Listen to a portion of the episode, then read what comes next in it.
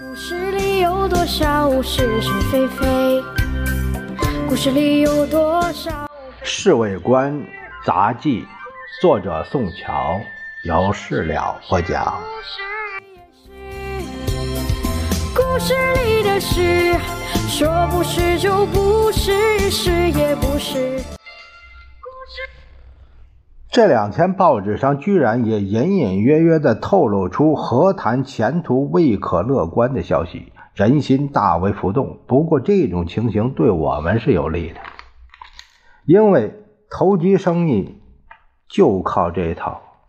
我每天早上就和十七姨太通一次电话，谈谈时局发展的之后，顺便也说一些情话。今天无党派人士莫德惠。汪云武还有胡林一起来见先生，他们希望先生能把召开国大的日期稍微延展几天，使得和谈能够在比较缓和的空气中进行。你们三位既然如此努力和平，我当然可以考虑国大呃展期召开这件事情。主席，这种举动可以让全国人民看到您。谋治和平的苦心呐！王云武连忙装出一副笑脸。不过话说回来，如果我接受你们三位的请求，把国大开会的日期延缓几天，你们给我什么保证啊？呃，我们可以拿人格来保证。放心，我的意思实在不是说保证，而是你们给我的交换条件是什么？听了这话。三个人马上露出了紧张的神情，不知道主席哪一类的交换条件。莫德惠念念如如的说：“胡林和王云武也目定口呆，他望着先生，看来真像两尊泥菩萨。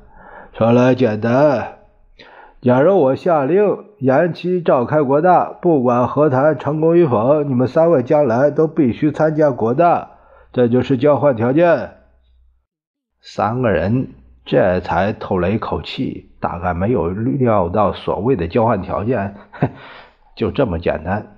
只要主席下手令延期召开国大，我们将来当然一定参加国大来共襄盛举啊！王元武陪着笑脸。主席这个做法可以说是对共产党已经仁至义尽了。莫德惠也这么说了一句。胡林虽然紧皱着眉头，没什么说，不过也连连点头表示赞成。好吧，那么我就决定把国大开会的日期延缓三天，铁定十一月十五日召开。啊。对主席争取和平的决心，我们一定要传达全国人民知道。王云武拍马屁的功夫实在不错。先生笑了笑，呃，确实很开心的样子。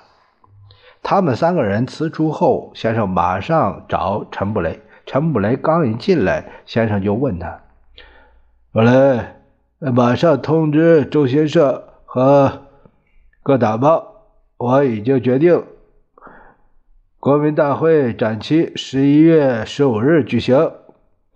是主席。陈布雷的态度永远是那么恭顺。为了呃迅速起见，是不是也要叫中央广播电台把这个重大的消息广播出去？好极了，呃，就这样办。陈布雷就在一边坐下，立刻拿起笔来，呃，拟一条新闻稿。他拟好后，双手递给先生看看。先生连连点头。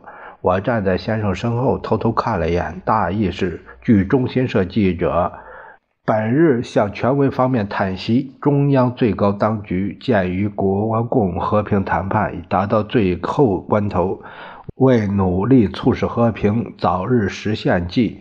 特将国民大会延期至本月十五日举行，此举十足证明政府谋取和平之决心。唯望中共方面对一切问题不再坚持所原有的立场，则和平之实现指日可待。云先生看了一遍后，对陈布雷说：“当着新闻的方式发表好得很，不过‘最后关头’这四个字好像太严重了，呃，有必要改一下。”是主席。陈布雷连忙把原稿接过来，他略微思索了一会儿，又对先生说：“呃，主席，是不是可以把‘已达最后关头’改为‘进入紧要阶段’？”好，这样一改，好的很。用“紧要阶段”这四个字，确实比“最后关头”实为妥当。如果主席没有别的吩咐，我就去中新社负责人找来，把这稿子交给他。好吧，陈布雷退出以后，先生伸伸懒腰，正预备站起来，夫人又从后面出来了。达令，夫人用手按着先生的肩头。我刚刚接到大姐从纽约发来电报，她问这次国大代表为什么没有哈哈在内啊？他能回来吗？先生用手挠了几下头。巴西橡胶园如果没有他自己照料，恐怕要出毛病的。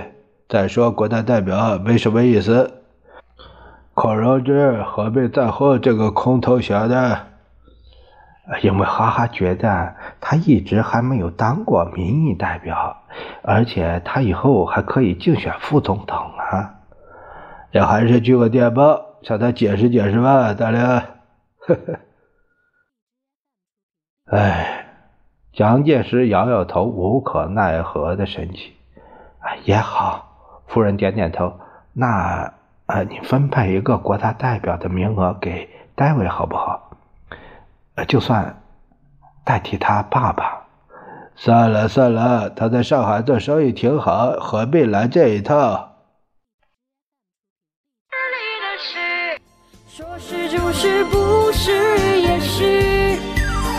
故事里的事，说不是就不是，是也不是。